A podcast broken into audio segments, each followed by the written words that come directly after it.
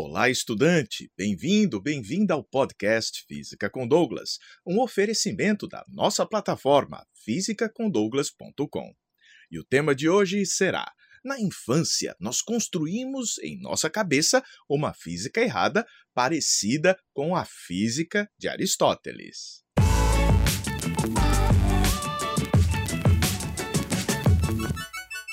Você já deve ter percebido alguns choques, alguns conflitos entre aquilo que você acreditava estar correto e aquilo que o professor de física trazia para as aulas, não é mesmo? Por incrível que pareça, nós nascemos cientistas. Contudo, somos cientistas pouco experientes, fazendo observações limitadas daquilo que nos cerca. Por isso, chegamos a muitas conclusões equivocadas, mas significativas para nós. As ideias de Aristóteles, por falta de boa experimentação, apresentam falhas bastante parecidas com aquelas que talvez ainda rondem a sua cabeça. Vamos então começar a investigar os pensamentos de Aristóteles, que viveu por volta de 350 anos antes de Cristo. A primeira ideia que nós vamos trabalhar é a do movimento vertical. Aristóteles classificava os movimentos em vertical e em horizontal. Na direção vertical, Aristóteles construiu a seguinte ideia: a natureza é constituída por quatro elementos: terra, água, ar e fogo, e cada um deles possuía um peso característico os objetos do elemento terra seriam mais pesados do que os objetos do elemento água, que seriam mais pesados que os objetos do elemento ar, que seriam mais pesados ainda que os objetos do elemento fogo. Este último seria o mais leve de todos. Esse conceito de peso estaria ligado, na verdade, ao que chamamos hoje de densidade, e não ao conceito de peso atual como força relacionada à gravidade. Assim, do mais pesado, entre aspas, ao mais leve, teríamos a sequência terra, água, ar e fogo.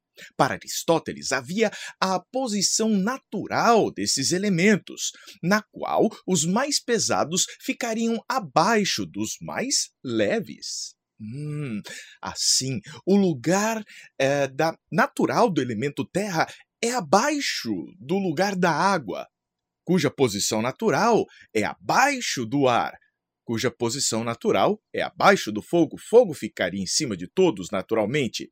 Caso venhamos a mudar a posição de um objeto, tirando-o do seu lugar natural, daquela ordem, terra embaixo, depois água, ar e fogo, colocando, por exemplo, a pedra no ar, ela iria se movimentar no sentido de voltar a seu lugar natural, para baixo. Por outro lado, ao fazermos uma bolha de ar no interior da água, sabemos que o ar deve ficar para cima, vemos que a bolha de ar sobe, voltando para seu lugar natural, que é acima da água. Você vai dizer, poxa, é mesmo, faz todo sentido. Contudo, ferro seria um elemento da Terra, né? Seria do elemento Terra, cujo lugar natural é abaixo da água. Mas os navios de ferro não afundam.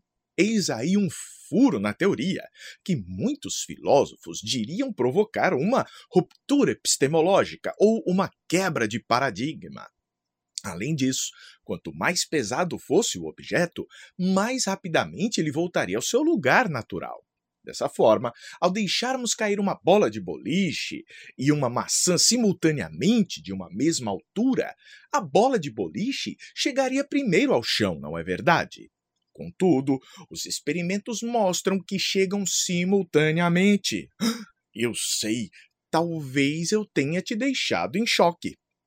Nosso pensamento se engana porque nos lembramos de uma pena que demora a cair. Mas a demora da pena não se deve ao pequeno peso dela, mas sim à geometria dela, provocando uma maior interação com o ar. O ar freia o movimento da pena. Vou te dar um exemplo da influência do ar relacionada à geometria do objeto. Pegue duas folhas de papel idênticas, segure uma delas na horizontal e amasse a outra. solte-as da mesma altura.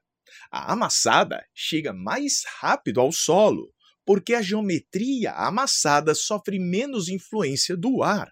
Isso faz parte do estudo da aerodinâmica. E você vê que tanto a amassada quanto a horizontal têm o mesmo peso.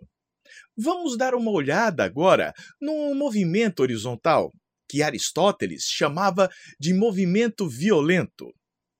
Para Aristóteles, na direção horizontal, é necessário haver puxões ou empurrões, que ele chamava de coisa violenta, a fim de que haja movimento. Havendo puxão ou empurrão, para Aristóteles haveria velocidade. Não havendo, o objeto ficaria em repouso. Você talvez diga, mas enquanto eu empurro uma caixa, ela se move. Quando eu paro de empurrar, ela para. Então Aristóteles está certo. Não é bem assim. Voltemos ao boliche. Você lança a bola e ela continua, mesmo depois de você soltá-la. Aí entra em jogo a aspereza entre as superfícies, o atrito que Aristóteles ignorou. Dessa forma, o que faz o objeto parar é o atrito. Este atrito é uma força contrária ao deslizamento entre as superfícies, e era, como eu disse, ignorada pelo Aristóteles. Daí, Galileu e Isaac Newton verificaram, mais tarde, que um corpo livre da ação de forças, se estiver parado, permanece parado. Se estiver em movimento, permanece em movimento retilíneo uniforme, a lei da inércia. Assim, a força não está relacionada à velocidade, mas à mudança da velocidade. Por meio de força, conseguimos fazer um objeto parado ganhar velocidade. Por meio de força, conseguimos fazer um objeto em movimento parar, daí a força de atrito parar os movimentos. Por meio de força, conseguimos também curvar trajetória do objeto. E tudo isso está relacionado à aceleração aceleração, que corresponde à rapidez com que se modifica o vetor velocidade de um objeto, alterando o valor dessa velocidade ou a direção da velocidade, provocando as curvas. Agora vem a ideia aristotélica da Terra em repouso. É, a Terra, para ele, era muito pesada, então seria necessário, de acordo com Aristóteles, uma força muito grande para deixar a Terra permanentemente em movimento. Ou seja, Assim, a Terra estaria em repouso, não haveria outra situação possível para Aristóteles. Então a pergunta: e o movimento daquilo que a gente vê no céu, dos astros, estrelas, da lua? Ah, o céu é o território dos deuses, e ali funcionam outras regras. Essas ideias aristotélicas equivocadas ainda hoje são usadas por terraplanistas, a fim de justificar o modelo adotado por eles. Contudo, Terra plana é um modelo superado há milênios. Quando estamos estudando física, encontramos enunciados que nos são estranhos, né? A nossa mente, a nossa mente não chega em branco para aprender algo novo. As novidades são sempre ancoradas naquilo que a gente já sabe. Aí vem o estranhamento, quando as novidades não conseguem concordar com aquilo que já tem significado para nós que já é significativo para nós. Nessa hora, precisamos fazer uma desconstrução daquilo que sabemos de forma equivocada, a fim de começar a construir de maneira significativa aquilo novo que está chegando. Caso contrário, podemos ficar com duas ideias diferentes e conflitantes na cabeça. Em um outro momento, a gente bate um papo mais profundo sobre esse assunto. Além disso, em um próximo encontro, eu vou apresentar para você as concepções newtonianas, as leis de Newton para os movimentos. Por hora, ficamos por aqui. Espero ter trazido um pouco de conhecimento para acrescentar ao seu repertório cultural. Quer aprender física comigo? Conheça minha plataforma em fisicacondouglas.com. Um forte abraço e até a próxima. A gente se vê.